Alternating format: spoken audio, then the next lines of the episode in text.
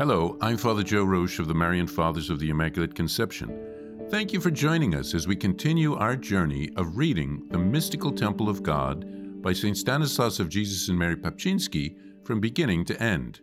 Today we take up from where we left off, beginning with chapter 24, part 3, pages 669 through 671. Chapter 24, The Glory of the Mystical Temple, part 3.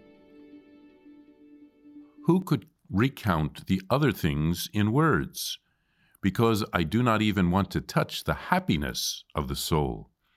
Let us be silent. Let us be silent about matters which we cannot explain in fitting words. For who can penetrate the vision of God, and in Him, of all things, His knowledge, love, and the very glory of His intellect, memory, and will? May God make us understand these things rather than describe them. May the most blessed Trinity have us reach the end for which we were created, redeemed, and called to by faith.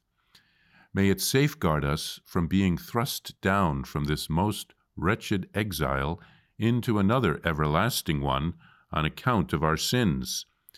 May it safeguard us in this most perilous and stormy ocean of our present lives, so that we do not suffer the shipwreck of our eternal lives, but reach the port of the most longed for blessedness with Christ as captain, Mary as guiding star, the angels as oarsmen, and the saints' intercession as the winds. In the meantime, among the unceasing waves, may we, with St. Bernard, be permitted to console our dejected spirit with the following devout outcry and encourage it to successfully continue our voyage as we sigh again and again. O heavenly city, secure dwelling, fruitful and spacious fatherland, containing all that delights, a people without grumble, peaceful inhabitants, men suffering no want, what glorious things are said of you, city of God! All who rejoice dwell in you. Also, all rejoice in joy and exultation. All take delight in God, whose appearance is beautiful, countenance graceful, and speech pleasant. He is delightful to see, pleasant to hold, and sweet to enjoy. He is pleasing by himself and of himself sufficient to gain merit and reward. Nothing outside him is required, because whatever is desired, all this is found in him. In him the intellect is clarified, and our feelings purified for knowing and loving the truth. And this is the entire good of man, namely, to know and love his Creator. What madness is it, then, that drives us to thirst for the wormwood of vices, to pursue the shipwreck of this world, to suffer misfortune of life that is going astray, and bear the rule of godless tyranny, and not to rather fly to the happy association of the saints, to the company of the angels, to the celebration of heavenly joy, and the delightfulness of a contemplative life, so that we would be able to enter into the powers of God and to see those superabundant riches of His goodness. So that we may be absolutely certain of obtaining them and do not lose them through any negligence on our part or dissipate them through madness.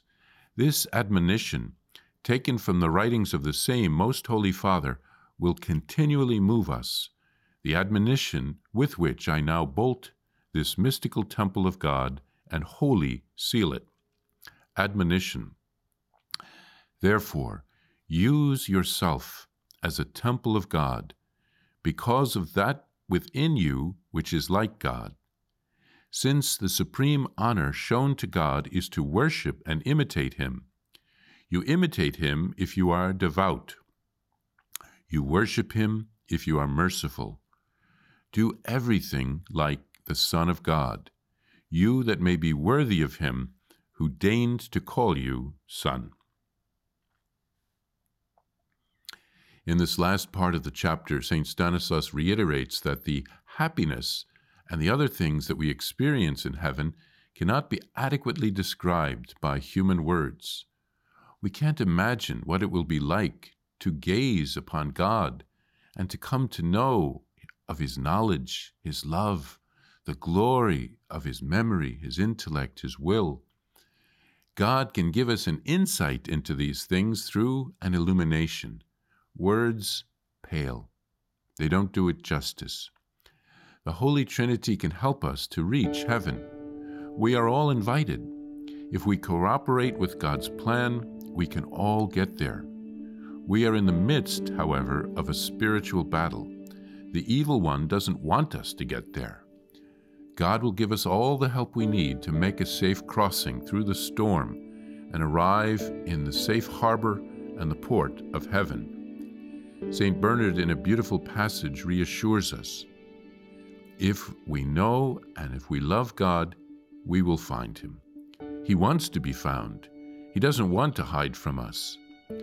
St. Bernard laments that we waste so much time seeking happiness through sinful pursuits. Let us set off in the right direction and never stop seeking God.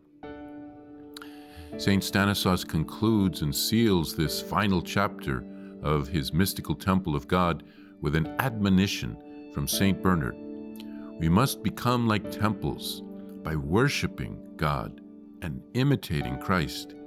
We should be devout and devoted to Him. We worship Him by being merciful. We shall do everything like Christ. We want to become like Him. We are God's children, we are His family, and so we should become like Christ. Well, in the next and final episode uh, of uh, our podcast, I'll read the inscription of the mystical temple and review what we have learned in this beautiful book.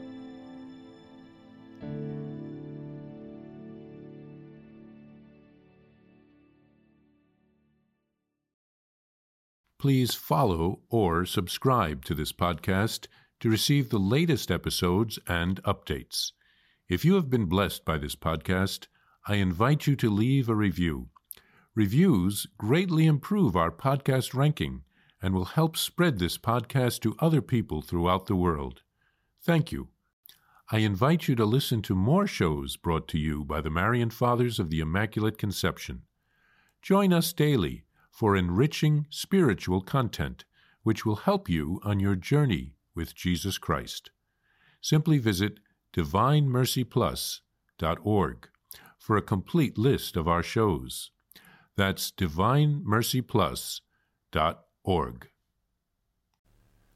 Are you a Marian helper? Join our Spiritual Benefit Society and start sharing in the graces of all the daily masses, prayers, and good works of Marian priests and brothers all over the world. Sign up is free and easy simply visit micprayers.org. That's micprayers.org. Thank you, and God bless you.